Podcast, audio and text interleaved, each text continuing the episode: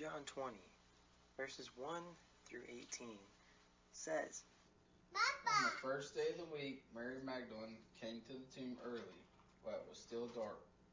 She saw that the stone had been removed from the tomb. She went running to Simon Peter and to the other disciple, the one Jesus loved, and said to them, They've taken the Lord out of the tomb, and we don't know where they've put him. So Peter and the other disciples started for the tomb, but both were running. The other disciple outran Peter and reached the tomb first. And stooping to look in, he saw the linen cloth lying there, but he did not go in. Then Simon Peter came, following him, uh-huh, and went into the tomb. He saw the linen cloth lying there, and the face cloth which had been on Jesus' head, not lying with the linen cloth, but folded up in a place by itself. The other disciple who had reached the tomb first then also went in, saw and believed, for they did not yet understand the scripture that he must rise from the dead. Then the disciples returned to the place where they were staying.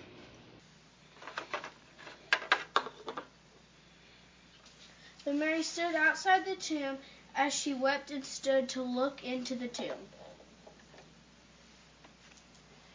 And she saw the two angels in white sitting where the body of Jesus had lain, one at the head and one at the feet. They said to her, Lady, how come you stay crying? She told them, Cause they wouldn't take away my boss, and I don't know where they wouldn't put him. When Mary said this, who's Mary? When Mary said this, she turned around and saw Jesus standing there. But she did not know that it was Jesus. Woman, Jesus said to her, Why are you crying? Ah. Who is it that you're seeking? Supposing he was the gardener, she replied. Sir, if you've carried him away, tell me where you've put him, and I will take him away. Jesus said to her, Mary. She turned toward him and cried out, Teacher. Don't cling to me, Jesus told her, since I have not yet ascended to the Father. But go to my brothers and tell them that I am ascending to my Father and to your Father, to my God and to your God.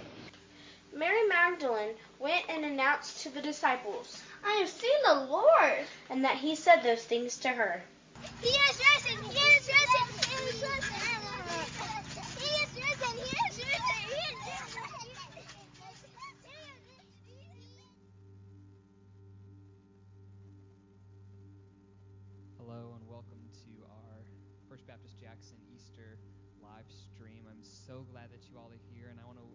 go ahead and say I want you guys to answer where you are at your homes, on your phones, on your TVs, wherever it is. Um, just go ahead and answer me. I'm going to say, He is risen. He is risen. He is risen indeed. Amen. Um, let me let me begin um, with our Easter service with a reading from the book of Mark, chapter 15. When the sixth hour came, darkness fell over the whole land until the ninth hour. At the ninth hour, Jesus cried out with a loud voice, Eloi, Eloi, lama sabachthani, which is translated, My God, my God, why have you forsaken me? When some of the bystanders heard it, they began saying, Behold, he is calling for Elijah. Someone ran and filled a sponge with sour wine, put it on a reed, and gave him a drink, saying, Let us see whether Elijah will come to take him down. And Jesus uttered a loud cry and breathed his last. Veil of the temple was torn in two from top to bottom, when the centurion who was standing right in front of him saw the way he breathed his last, he said, Truly, this man was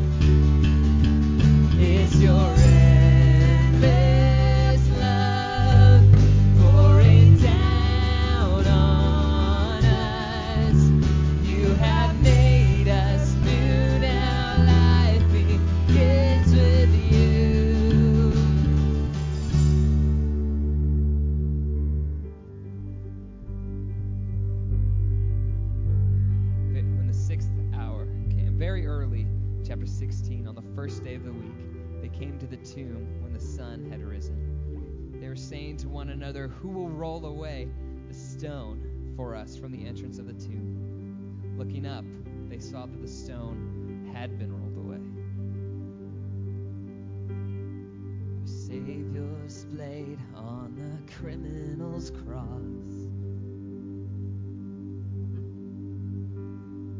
Darkness rejoiced as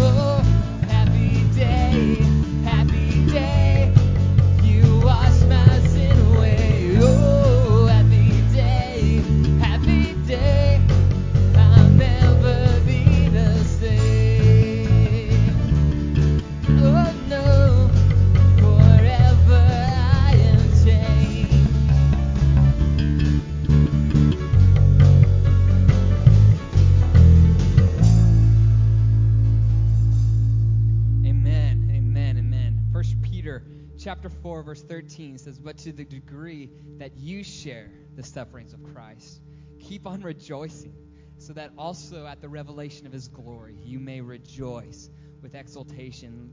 Folks, the scripture says that we have been crucified with Christ. Paul says, I've been crucified with Christ, and it is no longer I that live, but Christ lives in me. And in that we share his crucifixion, we also share his resurrection from the dead. And I hope that that is true for you this morning. Um, and I just want to encourage you in that as he comes out of the grave, so that you may come out of your grave of sin and suffering and shame. So continue to sing with us on this Resurrection Day morning as we sing.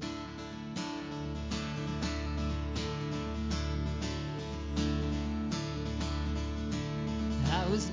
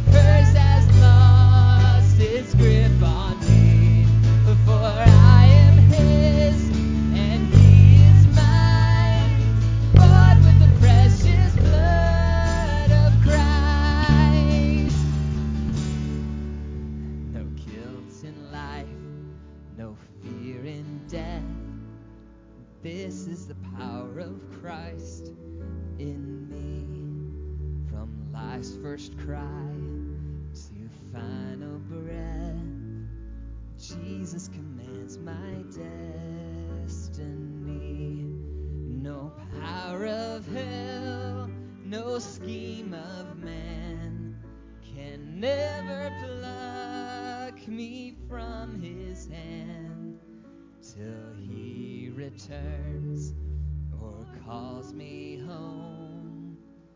Here in the power of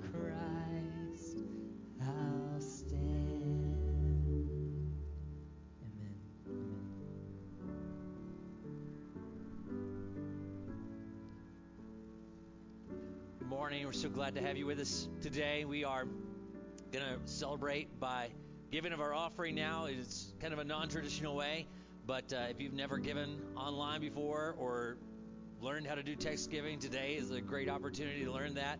Uh, we had talked about having an opportunity to give at our drive-in service. If you're listening to this and then coming to the drive-in service at 10:30, we will not be setting the bins outside as we had said because uh, we uh, there's a threat of rain. So that's all I can say about that. But anyway, we uh, uh, we trust that uh, that you'll find a way to make sure that you are able to share your offering.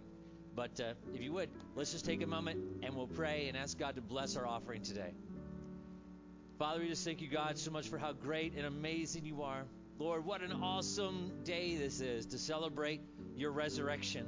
And it doesn't matter where we are, doesn't matter what conditions we're under, doesn't matter, Lord, what our circumstances are. Nothing changes the fact that you have risen from the dead, that you are alive today.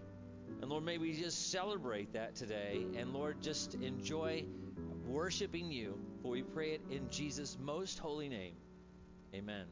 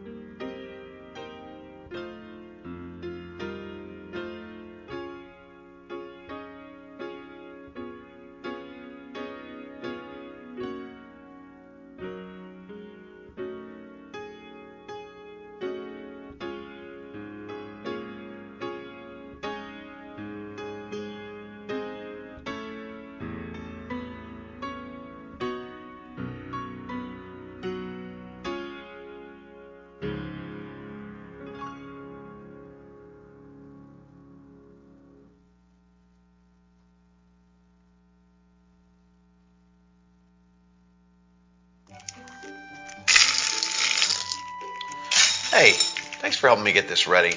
My kids love Easter. Who doesn't love Easter, am I right? Yeah, that's true. But if you think about it, leading up to that first Easter, Jesus had it pretty rough.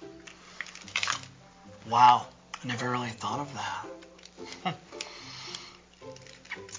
I wonder whatever happened to that guy. Well, you know, he, he died on the cross. You sure about that? No, no, that's a different guy. I'm thinking of the Jesus that, uh, what's his last name? No, no, no, no, no. It's the same guy. Really? Yeah. Wow. I just never connected the two together before. Jesus on a cross. I wonder whatever happened to that guy. He uh, he came back to life. Three days later. What? Yeah. Wait, we're still talking about Tomb Jesus. That's the same guy? Yeah. Yeah. He died on the cross for our sins. No, no, that's a different Jesus. No, no, no, no. Same one. Died on the cross. Was buried in the tomb. Came back to life. And now he sits at the right hand of God. Wait, cross Jesus is the same as right hand of God Jesus? Yeah. Not separate Jesuses? There's no separate Jesuses. I just never put them all together before. It's still it's still one guy. Wait, you understand what this means, don't you? One guy did all of that? I mean, that changes history. That changes everything. That is big. He deserves more than just jelly beans for his birthday.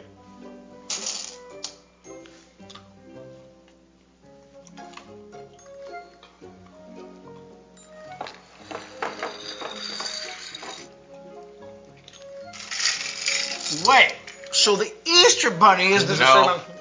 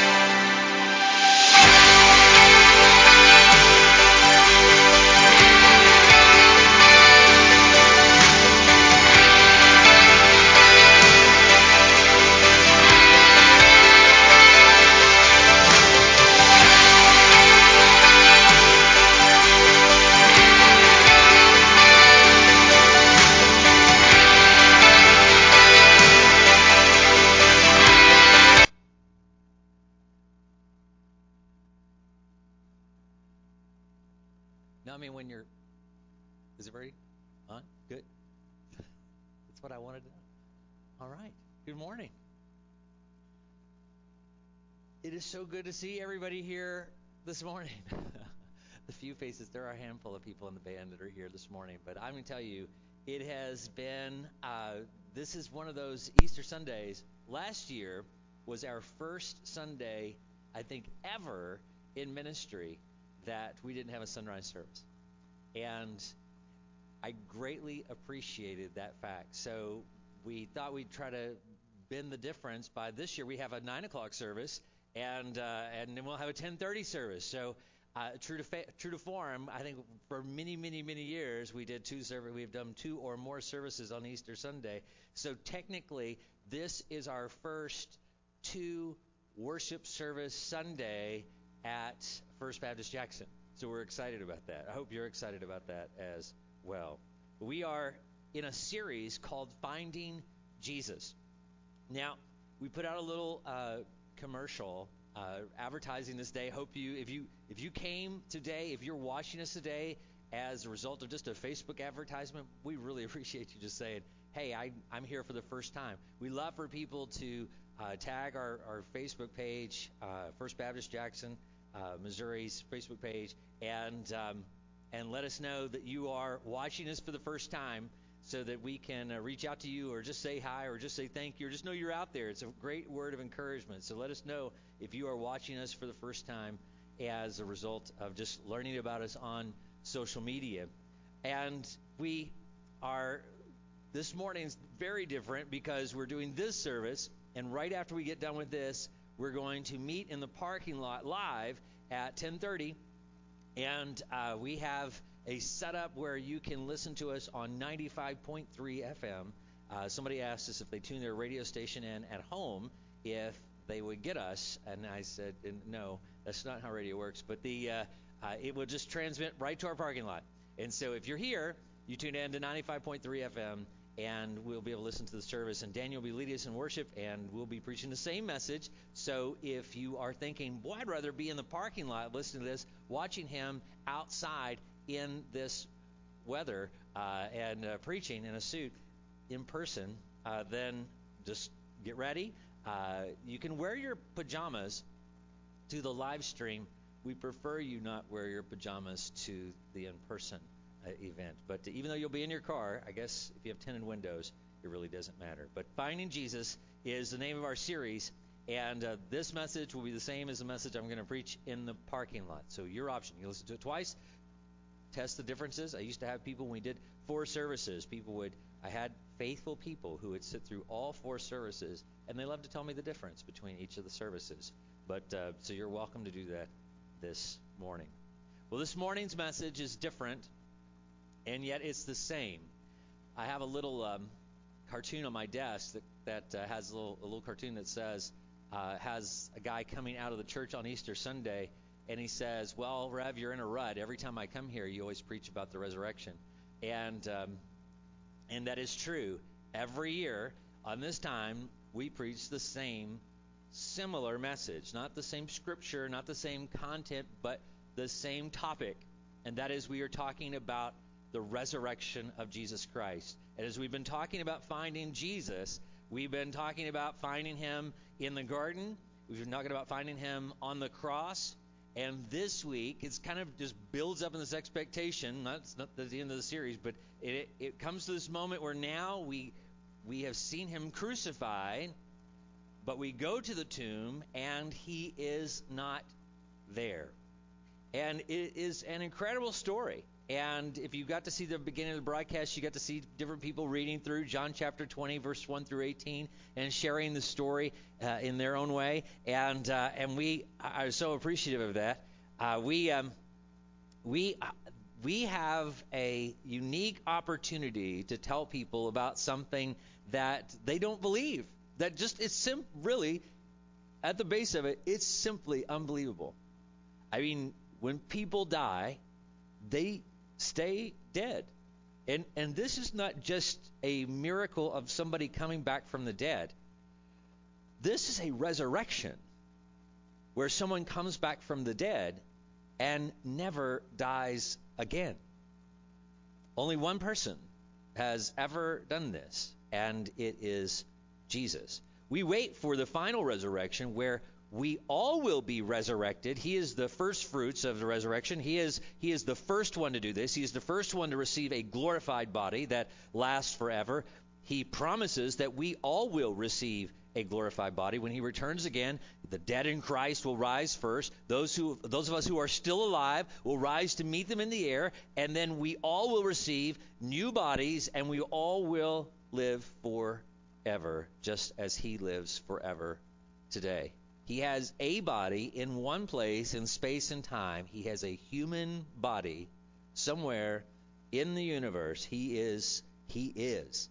And uh, and so we celebrate that fact today and long for his coming. That's why John ends Revelation with, Come quickly, Lord Jesus. We know that God is everywhere. We know that as God, he is omnipresent, he is uh, om- omnipotent, which means he's all powerful. But Jesus, the man, Jesus, the man who lived and who has resurrected from the dead, who has his resurrected body, that Jesus is in one place in the world at one time, just as we are in one place. And so we wait to see him again and the reality of that resurrection and knowing the reality of that resurrection. So that's that's the reason why we celebrate today. We we uh, try to reach out to our community yesterday, which is just a, a great opportunity. Every year we try to do some type of Easter extravaganza where we invite the community together. And the reason why we invite the community together, we we have hide eggs for kids to hunt. We do that uh, because kids love to come out and do that. But when they come, we take advantage of that opportunity and share the story of the resurrection with them. Well, this year we weren't able to do that, so we just kind of threw it out there. Hey, uh, would you like us to bring the story of the resurrection to your home? And uh, and so we invited people that and, and put little eggs with candy in them and so forth. We had uh, over 250 homes request, over 670 kids who requested a an Easter package that we delivered uh, yesterday, and I'm so thankful to our volunteers. We had a great effort. If you didn't get to participate in that, I'm so sorry. We were we were kind of limited on the number of volunteers we had. We were trying to abide by social distancing and and uh, and trying to make sure it was a a clean and no contact effort, uh, and uh, it's for the safety of our community. But we were able to get those out and drop them off on people's porches and it was so wonderful to get pictures. If you did get one of those and you haven't yet taken a picture of your kids holding the stuff, we we love those pictures, and uh, and so that really was such a great encouragement. But God just created that opportunity for us, and and that's the way we have to look at this. Is, is an, it's an opportunity. This is an opportunity to see what Jesus showed us then, as we look back at the story, and and today realize we have an opportunity to believe this, to believe that we are going to be resurrected from the dead, and to share with other people this good news. This good news that death is not the final answer, that death is not the end of things, that the cemetery, that life doesn't end in cemeteries, that life doesn't end. And this is a truth that has been given to us. And we're going to see, as we look in the text today, we're going to see they didn't believe it then. It took seeing Jesus in person for them to believe. It's not like one person just simply saw him and told everybody else, and they're like, "Oh wow, I believe it." Nobody believed it. Nobody. Jesus had appeared over and over again. In fact, for 40 days, he kept appearing to people. And what, why was he doing that? Because they needed to see him in order to believe, and he revealed himself to, to over 500 people uh, at this time, so that there would be many, many witnesses of his resurrection. But let's take a moment and we'll pray, and then we're going to look at this text and see what God shows us, how we can find Jesus out of the tomb. Let's pray. Father, we just thank you, God, for your grace. Lord, I thank you for your people. I thank you for, Lord, just so many people who are just impassioned by you. Lord, you've transformed our lives. You've you've put your spirit within us. And Lord, I'm so thankful for the people who have risen up to the occasion and who have looked for this as an opportunity to serve others, have has looked at this as an opportunity to communicate the love of Christ, have looked at this as an opportunity to share with the world that we serve a risen Lord. And that is not something we just do on this day. Lord, we come together on the first day of the week to worship you because you rose from the dead on the first day of the week. That's we don't do it once a year. We do it every week. And Lord, may we continue to celebrate that you are the risen Lord. Lord, may we continue to celebrate who you are. In Jesus' name, amen. Well, we start by looking at the story and realize that there were low expectations. Jesus had said he was going to die. Jesus had said he was going to rise again. But it wasn't clicking with people. It wasn't registering, it wasn't on their radar that this was something that really was going to happen until it happened. So after he had been crucified, after all their dreams had been crushed and so forth, on watching him die on the cross, uh, they weren't they weren't celebratory. They weren't anxiously anticipating this amazing resurrection. They were they were just thinking this was it. It's now we had a good run and now it's over. And so they just were simply waiting to see. I mean, they were just living life, living life as if nothing's going to happen. I think this is where the church is so often. I think when I think the reason why I, I say this today, I'm looking at a bunch of empty seats, a handful of people here, but uh, but I I I think the reason why even when our churches can meet, that there is an abundance of empty seats is because people have really low expectations of God. Even the people in the seats have very low expectations of God. We're shocked when we hear stories of his work and his grace. We are shocked when we see that he has done something that when he's answered a prayer that we've been praying diligently or fervently and stunned when we see things. I mean, and we hear something miraculous, it's just simply unbelievable. We just have a hard time digesting that these things could happen. Why? Because we have low expectations of God. Our God is very small practically. In fact, many theologians say that Christians are practical atheists, uh, most of us. And that means in our everyday life, we live as though He's not real. We even come to church, listen to messages, go home, do the things that we do, not believing that any of it is real. Not believing that any of it is real. Now, obviously, there are some that do, but but I know there's some out there right now. You're watching the service and you're doing it because that's what you're supposed to do. We wake up on Easter, we are on Easter Sunday, and we go to church or we listen to a religious service because that's what we're supposed to do. It's a religion. But we really don't expect anything to happen. We we understand that Jesus was really good. We understand that he was crucified. And then we get to that part about the resurrection and it all gets kind of fuzzy. Because really, people don't come back from the dead. That's why when you go to funerals, most funerals are sad occasions. That's why most of us are terrified of death. When this time comes around, I, it's not that I, am not trying to ask anybody to be careless, um, but I have made this observation about the mask thing. I'm just going to highlight that. The CDC said you wear a mask to prevent other people from getting sick, meaning you may be a carrier of the virus, and by wearing a mask, you help prevent other people from getting infected. But what I've discovered in just casual conversations with people is a lot of people are wearing masks thinking it's going to protect them from getting the disease. Now, why are they? Because this is a, a time when a lot of people switch into a, a self preservation mode. Now, as believers, we should, I think, wear masks in public or when we went out and delivered things. The reason why we wore masks is because we're trying to offer protection to the people we're serving. But we shouldn't be doing it because we're afraid. Be, and not, not, that you shouldn't take precautions. Obviously, I think you should be washing your hands. I think there should be social distancing. I think there should be a, uh, a bottle of Germ-X everywhere one's available. There's one sitting here on the thing, and I'll use it later uh, after touching this. I don't know who. Else. I'm kidding.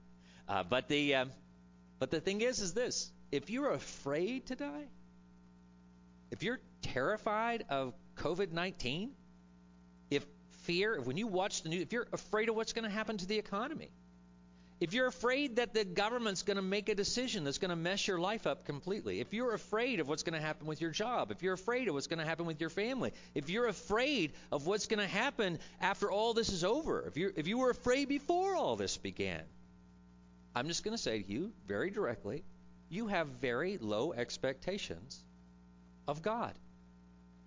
You're in good company because all the initial followers of Christ had low expectations of God.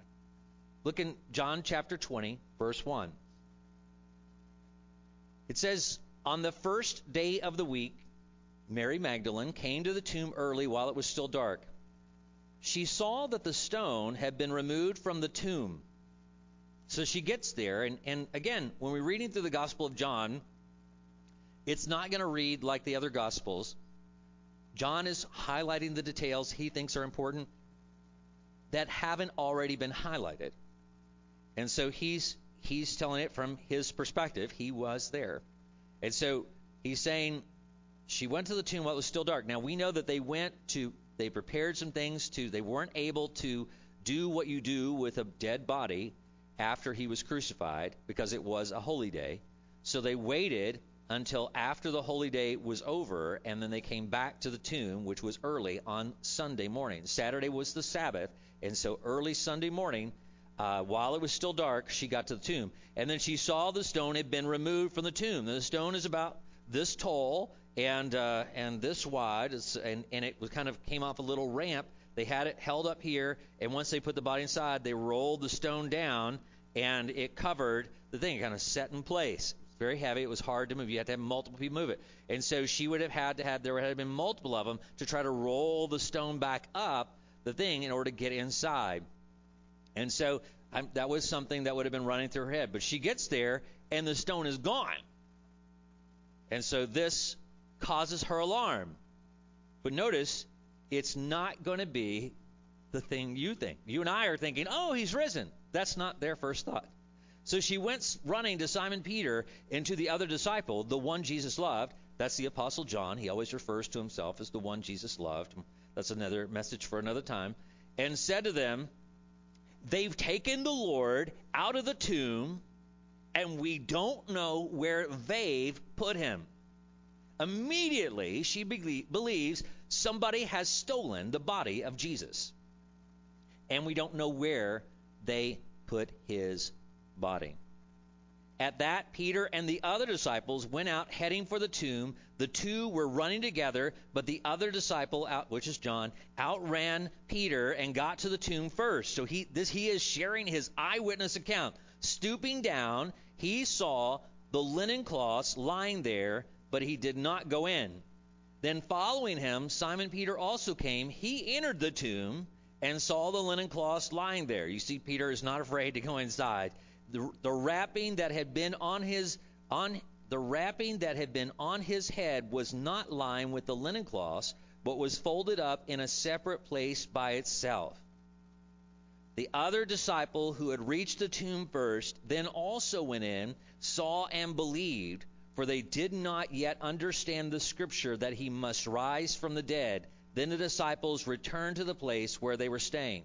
Now, I've heard so many sermons about this over the years, and I've heard so many people go into detail about the folding of the linen cloth and, and all these different hyper details. But be very careful here and not to miss what is being said. Jesus is not where we think he is, he's where he says he is. Jesus is not where we think he is. He's where he says he is. They think he's been stolen.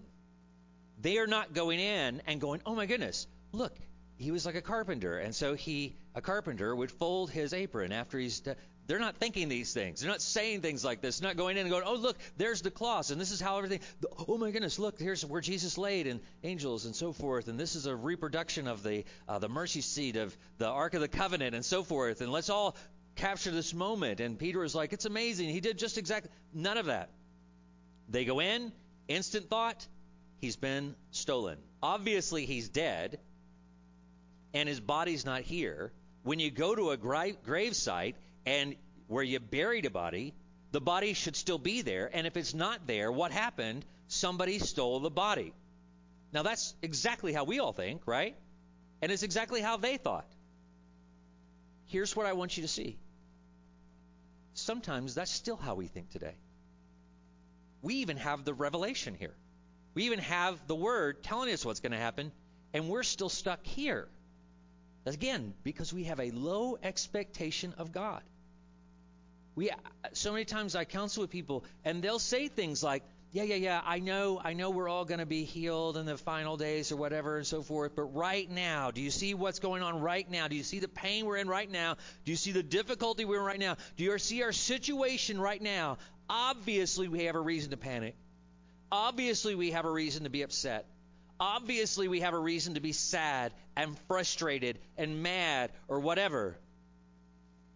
It's only obvious if you have a very low expectation of God. If you really believe God is up in heaven, wringing his hands, going, Oh my, this is bad. This is really bad. As if God is looking at your situation and saying, Oh man, I wish I could do something to help you.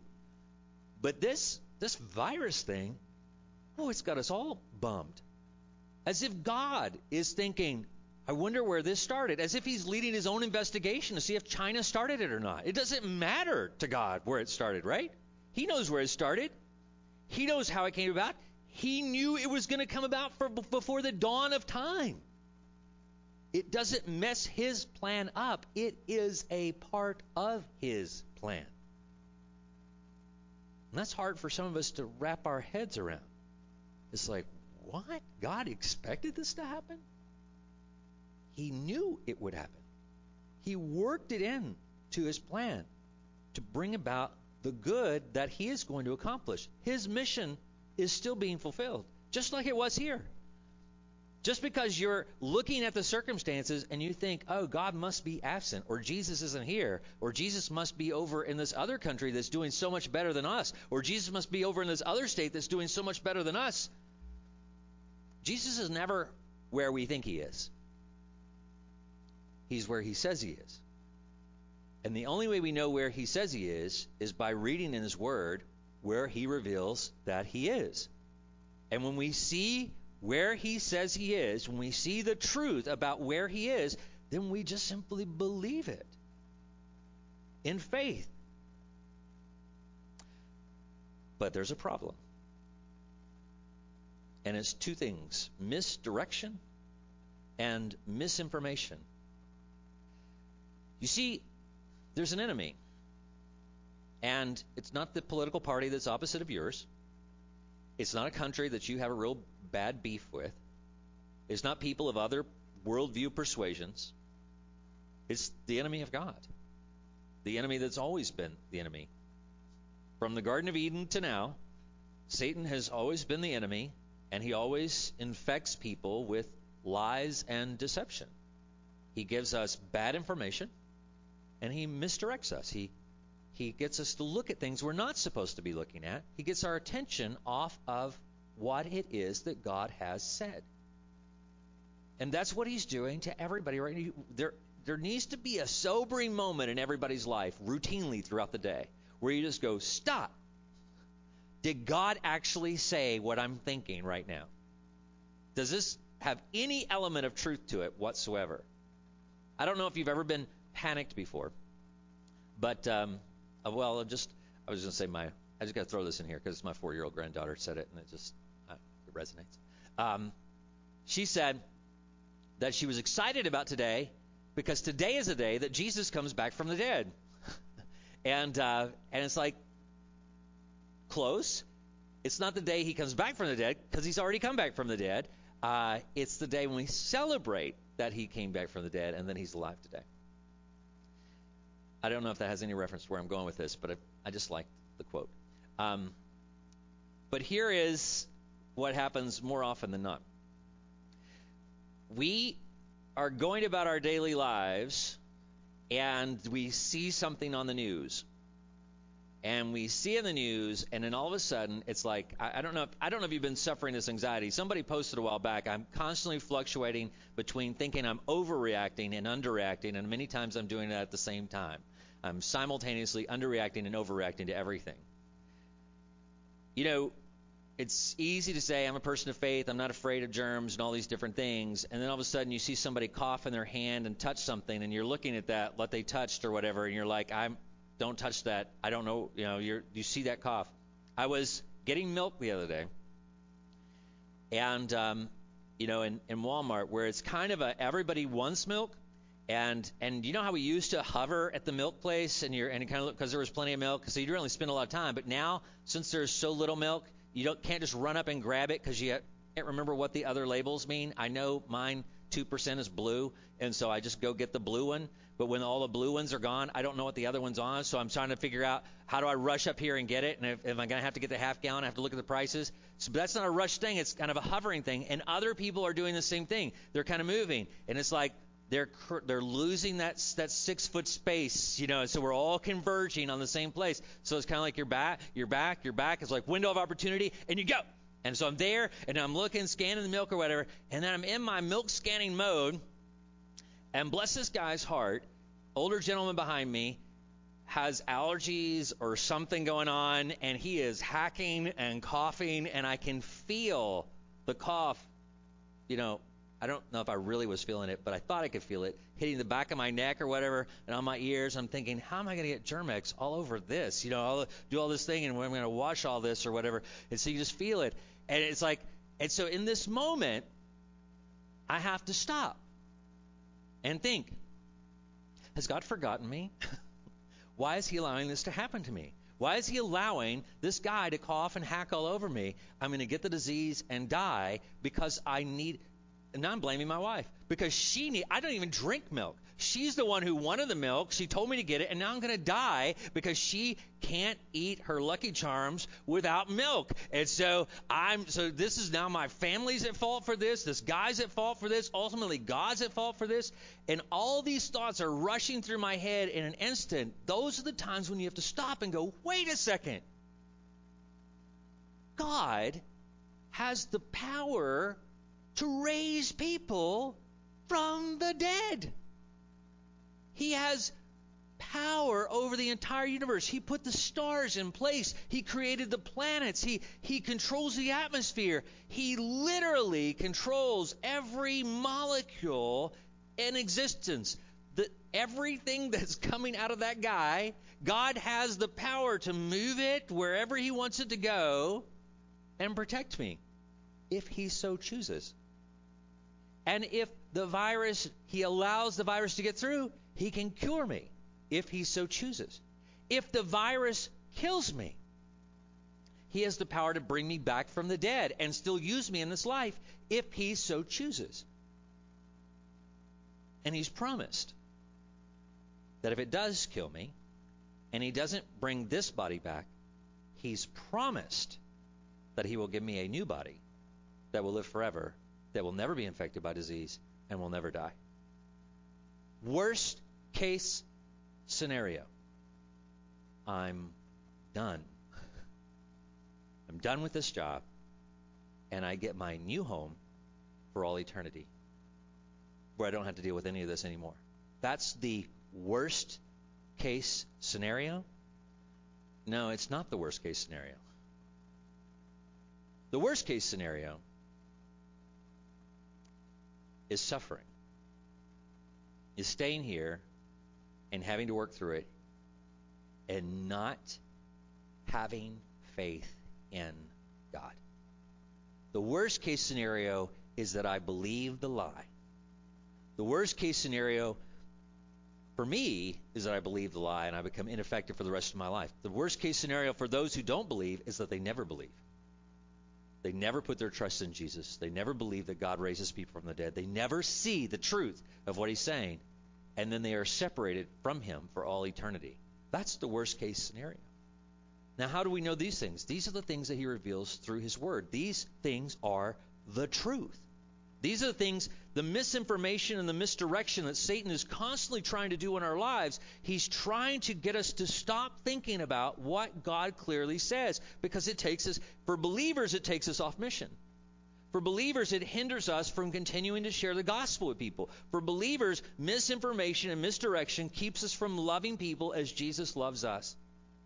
Misinformation and misdirection hinders us from fulfilling the Great Commission misinformation and misdirection gets us moving in places where Jesus doesn't want us to go. For unbelievers, it keeps people in darkness. For people who have not trusted in Him, it keeps them dead. And that's why He does it. But look at what happens here in verse 11. But Mary stood outside the tomb crying. See, this is, we celebrate on Easter. They're still stuck on Good Friday. They're still stuck in crucifixion mode. They're still stuck in he's dead and now the body's gone mode. Mary stood outside the tomb crying. As she was crying, she stooped to look into the tomb. She saw two angels in white sitting where Jesus' body had been lying, one at the head and the other at the feet. Now, I will stop and say, like I said, they don't know this right now. We know this. John knows this. So he's pointing it out to you. The two angels, one at the head, one at the feet, the reason why he's including this, he's trying to show this is why when God had Moses build the Ark of the Covenant, he put an angel on one end and an angel on the other. If you've ever seen Raiders of the Lost Ark, which is the closest reference we have to the Ark of the Covenant for most of us, one angel on one end, one angel on the other, with the mercy seat in between. The mercy seat is where they would prepare the sacrifice and they would take the blood of the sacrifice and they pour the blood on the mercy seat. And the law is inside the box. The blood is here. The Shekinah glory in the Holy of Holies would shine above the mercy seat. And so the representation was here are the two angels holding up the mercy seat with the blood sacrifice in between. And as God would look at the broken law inside the box, the, the broken covenant, the covenant the people not received, it was covered by the blood of the sacrifice to show that it had been atoned for. It had been paid for, so that they their guilt was removed. And this is what they would do on the Day of Atonement. They would put the blood on this mercy seat. And here, the reason why they're doing that is because God's giving them a picture. He's like, this is how sin is going to be paid for someday. So now, over a thousand, year, thousand years later, you have Jesus sacrificed, angel on one side, angel on the other, and him. He is the mercy seat. He is the place of mercy. So when God looks at us, the covenant with us, between us and God is Jesus, the covering for our sin. Our our sins have been atoned for. That's the truth about what has happened. And so that's what John is sharing here. That's what Mary sees as she looks inside, not even understanding what she has seen. On. They said to her, Woman, why are you crying? You see, the angels aren't misdirected. The angels don't have misinformation. They're like, Why are you crying? Do you not see what's happened? Do you not see that this is it? The fulfillment of your people for hundreds of years telling the story about how God delivered you out of Egypt and how He prepared this Holy of Holies, how He prepared this Ark of the Covenant and this promise to the people and how the promise was broken. Yet He, he prepared the Holy of the, the priest would go in and prepare the sacrifice. And now this has been fulfilled. It has been completed. Now you see the final sacrifice has taken place. No more blood has to be shed. No more animals have to be killed. This is done. It is completed. Your sins are forgiven. They are not just forgiven, they are paid for. Your guilt has been removed. So why are you crying? And she says, Because they've taken away my Lord, she told him, and I don't know where they've put him. Having said this, she turned around and saw Jesus standing there, but she did not know it was Jesus. Misdirection, misinformation.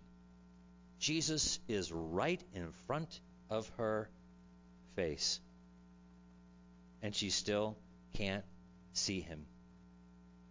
Woman, Jesus said to her, why are you crying? Who is it that you're seeking? Is that not an incredible question? When you're when you and I are upset, when the when the disciples are panicked in the boat in the storm and they're freaking out, Jesus is looking at them with incre- with an incredulous look. It's like, who do you want here right now? Who do you need? When the 5,000 need to be fed, and he says, I need you to feed these, and they're looking at Jesus incredulously, like, what are you talking about? He's looking at them incredulously, like, who are you looking for? What do you need? Now, hear this.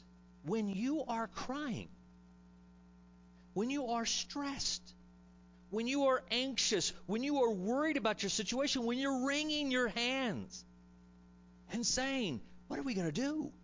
What are we going to do? What am I going to do? When you're asking these questions, Jesus is asking you. Who are you looking for?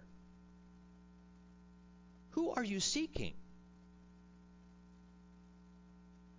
Would, why are you looking for something more than what is right in front of you?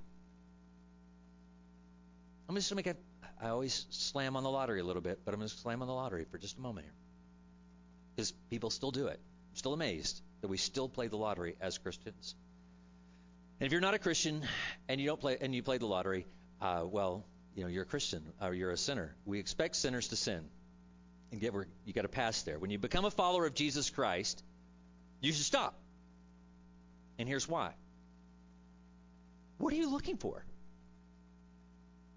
Are you hoping at the end of a rainbow there's a pot of gold because you think the pot of gold will save you? Are you hoping that the president's going to come on TV and say something that's going to save you? Are you hoping Congress will pass a bill that will save you? Are you hoping the UN will meet and come up with something that will save you? Are you hoping that a scientist in some lab somewhere in the world is going to come out and the and the the paper's going to have a headline, "We're all saved because of what the scientist did." When you watch the news, when you talk to people, when you search online, when you're reading books, when you're listening to sermons, what are you looking for? Who are you looking for? What are you seeking? What you need is right in front of your face. Supposing he was the gardener. She replied, Sir, if you've carried him away, tell me where you've put him, and I will take him away. I, am convinced that's that's how we come to church so often. I'm convinced when we listen to sermons, that's what God, uh, just whoever you are, I'm talking to. Just tell me what I need to do to fix this. I'm, it's all messed up. It's all it's all ruined. My life is all completely trashed. You just tell me what I need to do. I'll do it and fix it and and let's just get out of here. I've seen so many people come to church like that. it's all messed up. It's all ruined. This is not going to work. This is configuration or however. Somebody's moved this. Somebody's messed up this. There's a stain on that. Or we've got this all messed up. Or this power's not working. Or this isn't going to happen. Or these, oh, okay, this is, whatever. He sang that song. Oh my goodness. He sang that song. Now everything's messed up forever. And how are we going to fix it? Just tell me what I needed to fix it, and I'll put it right where it needs to be. We do that. That's what we're doing. We're looking at God, saying, uh, just tell me what I need to do and I will fix it. Because we're so exasperated, we're so stressed that we really believe the weight of the world is on our shoulders, that this is not, I'm telling you, we still have this low expectation, we still have this misdirected and misinformation. Jesus has not been taken from us. He's where he says he is. And then finally, here's what you do turn around turn around.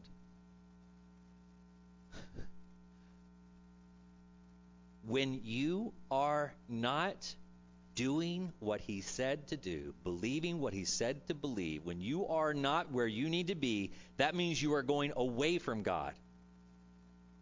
Stop going that direction. And here, there's a little, um, I've joked about this before, and I hope my mom's watching because I'm going to use her in illustration here. I got into my mom's car one time, and my mom, my dad always had cars that didn't work, and my mom continues that uh, wonderful uh, legacy to drive cars that don't work. Just that's our family thing. And so I get into her car, and she has two cars so that she can have one repaired while the other one is still limping along. And then when this one breaks down, she takes it to get repaired and then drives the other one limping along. So anyway, this is that's our life. So I get into her car, and immediately on the dashboard, I notice electrical tape. Why does she have black electrical tape on her dashboard? She's covering up the lights that show that something is wrong with the engine or something else. All those little warnings or whatever, just put electrical. That's not going to go out, obviously, so I'm just going to cover it over with electrical tape. And um, because she just gets tired of seeing the warning. I think she does that because it's the perfect sermon illustration for her son of what we do all the time. When we are walking away from God, when we are not doing what He says, He sin, anxiety, stress, worry, fear, crying all the time. All this, what am I going to do? What am I going to do? What am I going to do? Or I'm afraid, I'm afraid, I'm afraid. All these things, those are the red light in your life going, you are going the wrong direction. You need to stop going this way. You need to stop thinking this way. Stop proceeding with the thinking you got and turn around and see that Jesus is right there. And here's what he is showing us here and what he has what you should know. You know, I'm trying to make it simple for you. I'm breaking it down. Explain it to me like I'm a 5-year-old. So here it is. We have in our mind that we get away from God and then we come to our senses and we turn around and we go, "Whew, now I got to walk seven miles back to God. So it's back this way, back this way, back this way. And it's so hard to get back to God. That's not the case. When you've gone away from God and you turn around, He's right there. He's going to walk you back the direction you need to go. He's going to take you. He, he, there is no part of this where you are supposed to do it alone. There is no part of this where it rests on your shoulders. He says, He's like, hey, hey, hey, hey, hey, hey, hey, hey, Troy, Troy, Troy, Troy, tap, tap, tap, tap, tap, turn around, turn around, turn around. And we're like, leave me alone, Gardner. Leave me alone. I've got this. I've got to get this done. Leave me alone. I don't know who you are, but leave me alone. And we tap around and we turn around and go, oh, it's Jesus. And he's like, okay. Now he says, come to me, you weak and heavy laden human being, and walk with me. I will carry the load you just have to go the direction I'm going. And then the burden will be light. Do you know how we know we're walking the direction Jesus would have us to go? Because the burden is light. Look in verse 16. Jesus said to her, this is her tap on the shoulder, Mary. Turning around, she said to him in Aramaic, Rabboni, which means teacher. Don't cling to me, Jesus told her, since I have not yet ascended. That's such a COVID 19 reference, isn't it? Six feet of distance, Mary. No, I'm kidding. Just I couldn't pass that up. Uh, uh, Don't cling to me, Jesus told her, since I have not yet ascended to the Father, but go to my brothers and tell them that I am ascending to my Father and your Father, to my God and your God.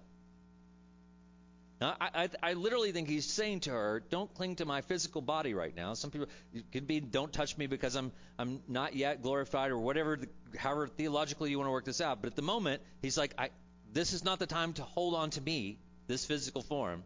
I need you go on and tell people that I'm alive." Now you have the truth. Now you have. Now you. There's no more misinformation. There's no more misdirection. Now your expectations are going to be raised greatly. And she said, Mary Magdalene, said, go to my brothers and tell them that I'm ascending to my Father and your Father, to my God and your God. Hear I saying that? You've been restored. It's not just my Father right now, it's your Father. It's not just my God, it's your God. You've been restored into fellowship with the Father. So Mary Magdalene went and announced to the disciples, I have seen the Lord. And she told them what he said to her. And here is all you and I have to do for the rest of our lives tell people what Jesus tells us. What greater way to show his love, what greater way to love people than to simply give them the truth that has been shared with you about who he is? And here is the truth. He is risen. He is risen. Do you believe this? I've been to the Holy Land one time years ago after the first Gulf War. They were I was in Christian radio and they were paying for broadcasters to come over to the Holy Land. And they were doing this because they wanted us to come back and tell people it was safe. We got to go to the garden tomb, and we go inside, and I kid you not, we all went inside, and we and we and we slipped into the mis, misinformation, misdirection thing. We we started wondering if they found any evidence of Jesus in the tomb. If that's how they knew it was here. And he he goes outside, and we're all sitting there. It's explaining to us why you don't find why there's no evidence of anybody inside the tomb. And he closes the door, and on it says, He is not here, for he is risen. And I remember in that moment thinking, I have heard that my whole life. I have talked about it. I say the words. I share the scripture. I, I try to communicate to others. That's just Daniel. I say it all the time. You see it all the time. We all say we color pictures and we draw things and so forth. We all are like, yeah, of course, he is risen. But I remember in that moment, it was like, like God saying it. Like His Word became alive in my head, in my heart. Like, Troy, I am risen. I'm not here in the Holy Land. You're not going to, you didn't come on this journey to find me. When you fly all the way back, home, I'm still the risen Lord. Whether you're in Jackson, Missouri, whether you're in New York City, whether in you, you can be in Jerusalem, you can be in China. It Doesn't matter where you are. Truth remains the same. He is risen. And when he comes back, he's coming back for all of us. Do you believe this? Do you believe it? Do you believe he is risen from the dead? If you don't believe it, obviously, I wouldn't expect you to be Christian or to follow Christ or to go to church. Wouldn't expect you to give money and, and to participate in ministry and all these different things. I wouldn't expect you to do anything if you didn't believe he was risen from the dead. You shouldn't. That'd be crazy. It's not worth it. But he is. And so it is worth it. It is worth my life giving it up. It is worth me laying down whatever it was I was planning to do. It is worth stopping whatever direction I was going and turning around and seeing the risen Lord. If you don't see him, if you don't believe him, if you don't know him, then you haven't been changed by him. You still need the truth. You still need the revelation. You still need the Holy Spirit. So turn around and say, God, I want to see you. I want to know you. Reveal yourself to me. And it comes from faith. It comes from turning around. It comes from looking in His Word and saying, I see Him. I believe Him. How do you show that you believe Him? You obey Him. You do what He says. You get baptized. You pray to Him. You love others as He loves us. You follow Him. And today you have the opportunity to do that. Put your trust in Him. Believe Him. Trust Him. Follow Him. Know Him. And then tell other people that you've seen Him. Pray with me. Father, we just thank you, God, for the grace that you Lord, I thank you that you made yourself real to me. I thank you that I can tell people I've seen Jesus. Now, I have not got to see your physical body. Let me, you know that. I know that. Let me just clarify that to everybody. Lord, I've not seen your physical body. I've seen you in the Word.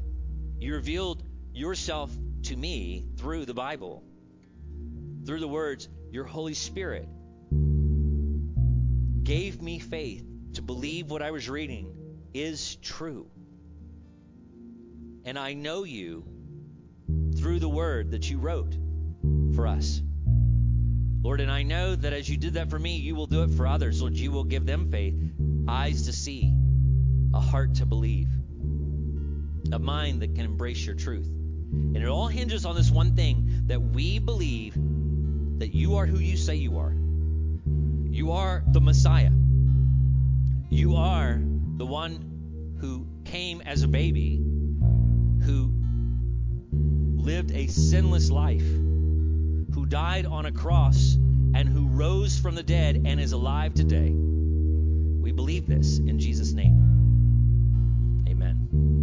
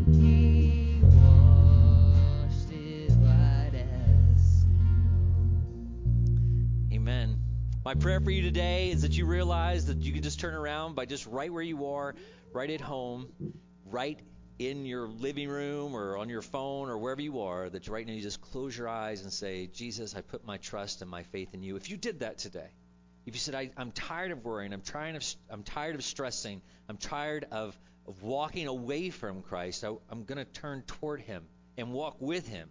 If you did that, reach out to us this week. You can uh, look us up on our website, uh, fbcj.us, and and uh, and send a post a message on YouTube or Facebook or wherever you can find a way to do that.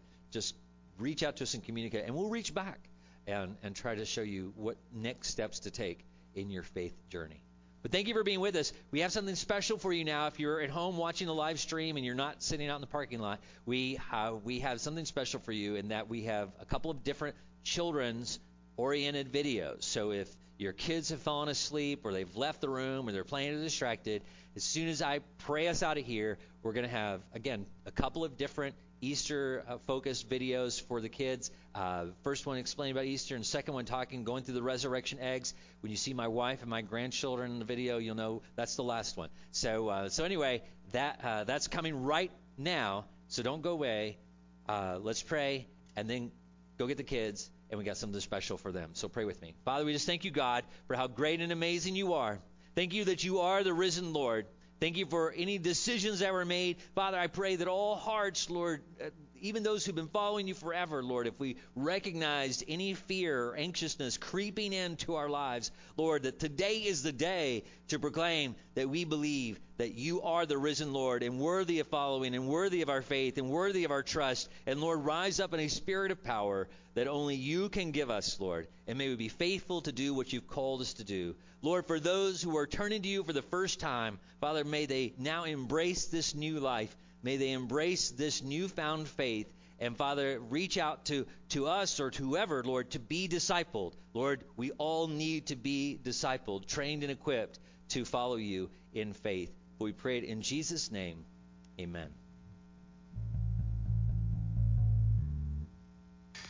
Now, I hope you're having fun so far. We're celebrating because today is Easter. And if you don't know the whole story of Easter, that's okay. Today we'll talk about what makes today, maybe more than any other day, a happy day. But before we get there, I know you have a lot of family and friends who would love to hear from you. And to make that happen, you have a few options. Pause this video and pick one of the challenges on the screen to wish your peeps a happy Easter.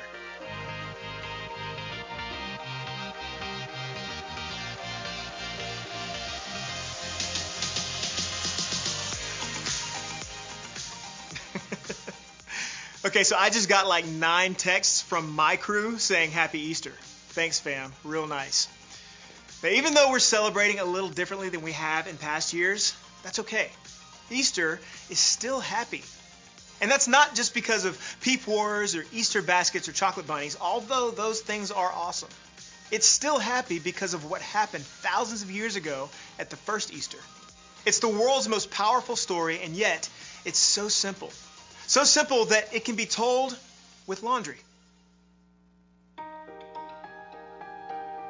In the beginning, God created everything. He formed people in His very own image. But then, we turned away from God. Sin entered the world, like a dark stain. Still, God loved us so deeply that He made a plan to rescue us. At just the right moment, God sent his very own Son, Jesus, to live among us. Jesus healed hearts and minds and bodies. Thousands gathered to hear him teach. Instead of giving lots of new rules, Jesus turned things upside down by making it simple love God, love others. After three years of traveling and teaching, Jesus and his disciples entered Jerusalem to celebrate the Passover feast. Huge crowds gathered to welcome him. But while the crowds cheered for Jesus, the religious leaders made plans to arrest him. He was turning their world upside down, and they wanted him gone. As Jesus celebrated the Passover meal with his friends, he told them that he would be leaving, but would return. His friends didn't understand. That night, one of Jesus' followers, Judas, led soldiers to arrest him. The religious leaders gave Jesus a fake trial and then sent him to Pilate, the Roman governor, who could have him killed. Pilate found Jesus had broken no law and tried to release him. But a mob called for Jesus to be killed. Pilate gave in and handed Jesus over to the Roman soldiers.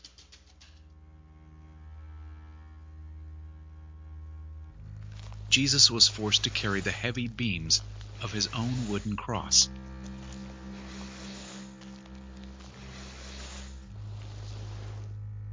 On a hill called Golgotha, the soldiers nailed Jesus' hands and feet to the rough wood. The soldiers and people who passed by laughed and mocked him. But from the cross, Jesus asked God to forgive them. Finally, Jesus called out, It is finished. Then he died. The earth shook. Rocks split open. Even the soldiers cried, Surely he was the Son of God. One of Jesus' followers took his body and placed it in a tomb cut from the rock. A huge stone blocked the entrance. Jesus' friends were devastated. They had believed that Jesus was the one God promised, the one who would rescue them, but now he was gone. Their whole world had turned upside down. Jesus' friends stayed hidden in fear for three days. But early Sunday morning, Mary Magdalene, a close friend of Jesus, hurried to the tomb. She planned to anoint Jesus' body with special spices. As Mary neared the tomb, she saw the stone had been rolled away. The tomb was empty. Mary turned to see a man standing near. She didn't recognize him until he said, Mary. It was Jesus, alive. Jesus told her, Do not hold on to me. I have not yet ascended to the Father. Instead, go to those who believe in me. Jesus, God's Son, became like us to lay down his life. Through God's power, he defeated death for all of us, and sin was washed away. One day, he's promised to return so we can live with him forever.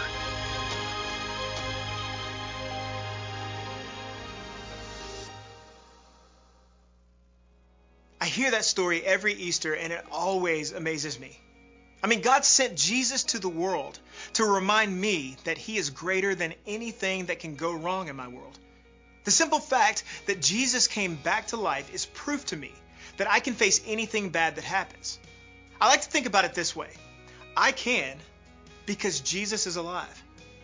I can keep loving because Jesus is alive. I can be brave because Jesus is alive. I can have hope because Jesus is alive. Here's an idea take a few minutes and add to this list of things you can do because Jesus is alive. Answer this question as a family. How would you fill in the blank? I can because Jesus is alive. Pause the video while you discuss. And when you're finished, meet me back here.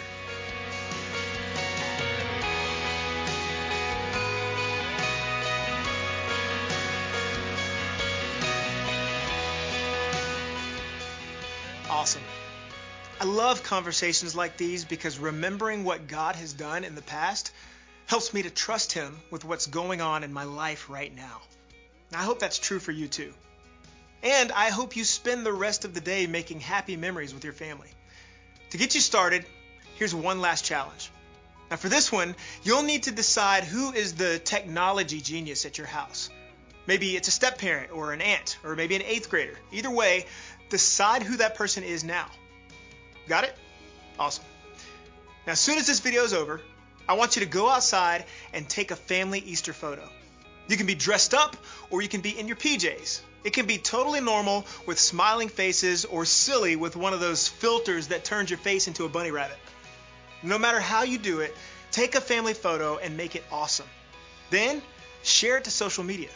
Remember to use the hashtag EasterJam2020 so we can see your family's Easter style. Maybe now more than ever, this is a time to celebrate and remember God's faithfulness and the hope He gives us in Jesus. After all, that's what makes Easter so happy.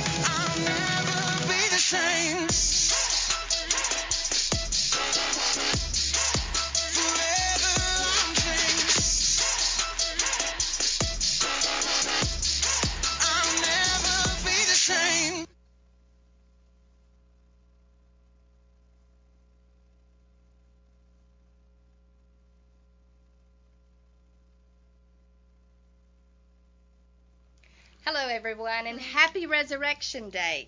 I'm Kim Richards, and I'm a member at First Baptist Church Jackson. And today I want to share three of the most amazing words you're ever going to hear.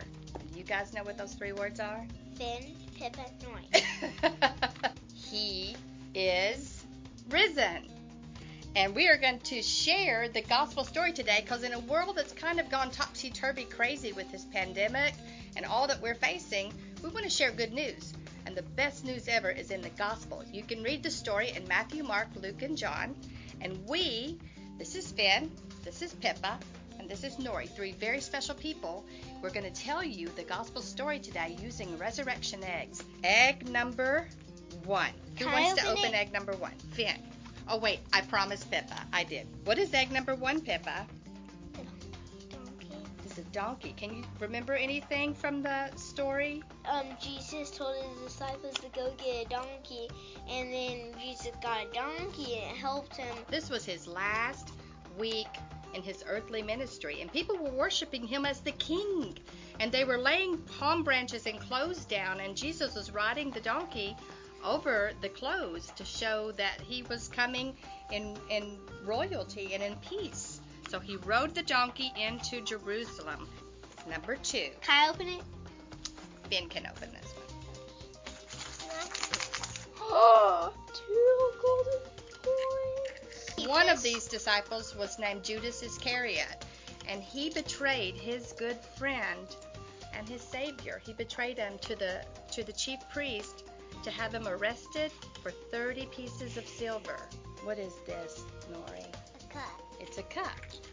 And Jesus had a very special dinner that he celebrated called Passover. And Passover actually symbolized when the children of Israel were brought out of Egypt. But this Passover, Jesus did something very different. And you know what that is? Uh, yeah, I know what it is. And they would like eat a piece of bread and pass it around. Right. This is what we do today to, to remember that Jesus did give his shed his blood and he gave his body for us. And so Jesus did a new thing during this Passover. He took a cup and he passed it around and he said, "This is the new covenant of my blood that I'm giving. So do this in remembrance of me." And he took the bread and did the same thing and passed it around to show that he would give his body for us to be broken. Number 4. I want to open it. Whose turn? I think it's Pippa's turn.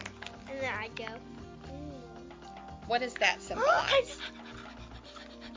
Went to the garden. People were following him, and then um, Judas um, um took some people to go get him, and then they they said, who, Jesus said, "Whom are you seeking?"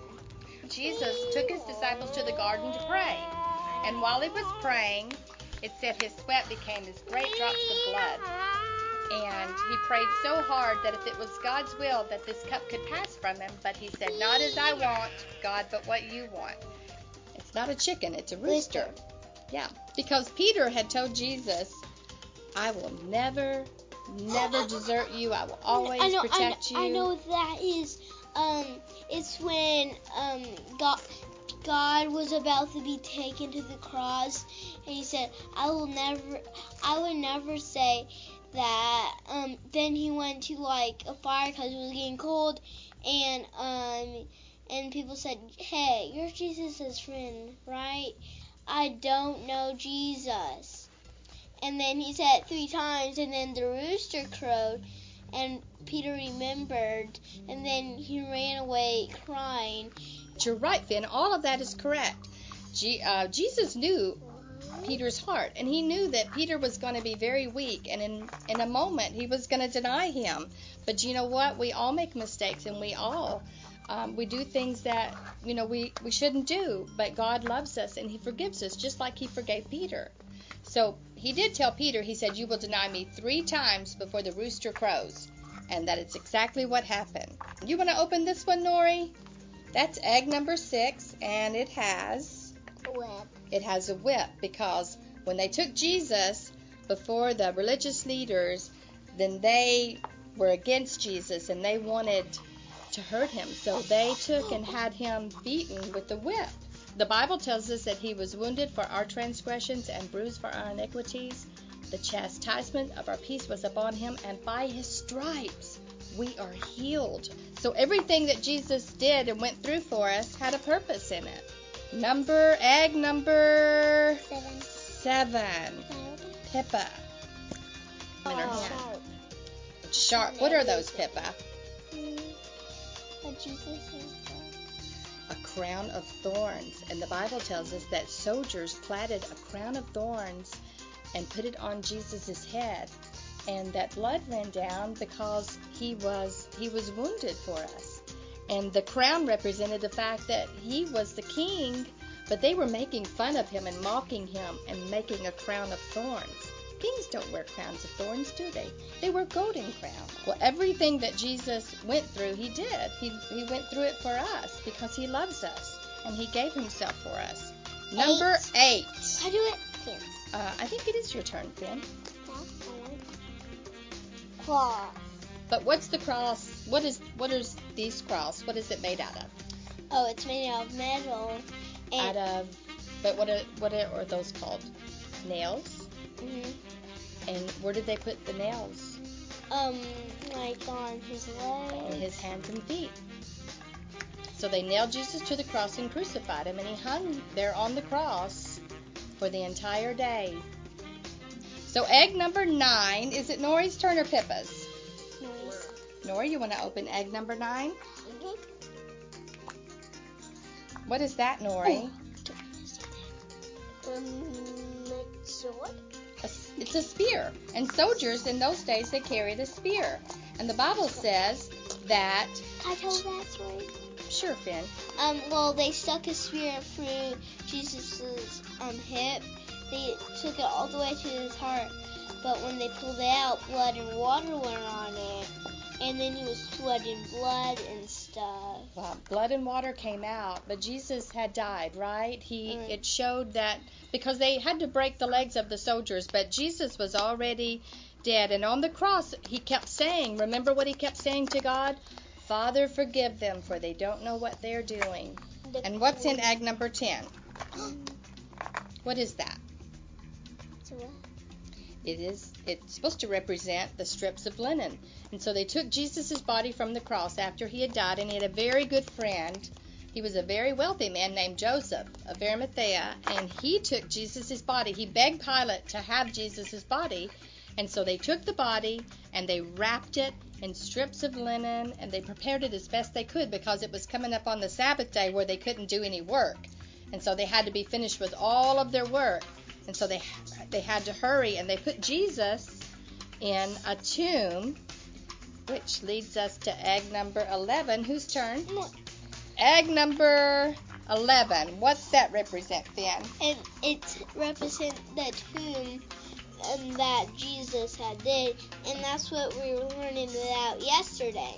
And so, um, it shows last night, um, um, like like um a week last night, Mary Magdalene went outside to see if um to see the the Jesus. What had happened to the to the stone that was in front of the the tomb It went it was moved. and who did the bible say rolled the stone away Jesus? an angel did it Oh yeah.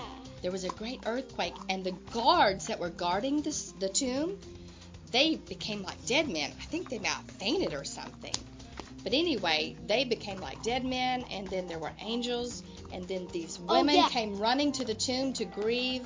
They couldn't find the body of Jesus because Um egg number 12, whose turn? This is egg number 12. It's the very last egg in our resurrec- That's resurrection basket, and it's Nori's turn. Nori, open egg number 12. What's in there, Nori? nothing. Nothing. What? you know what?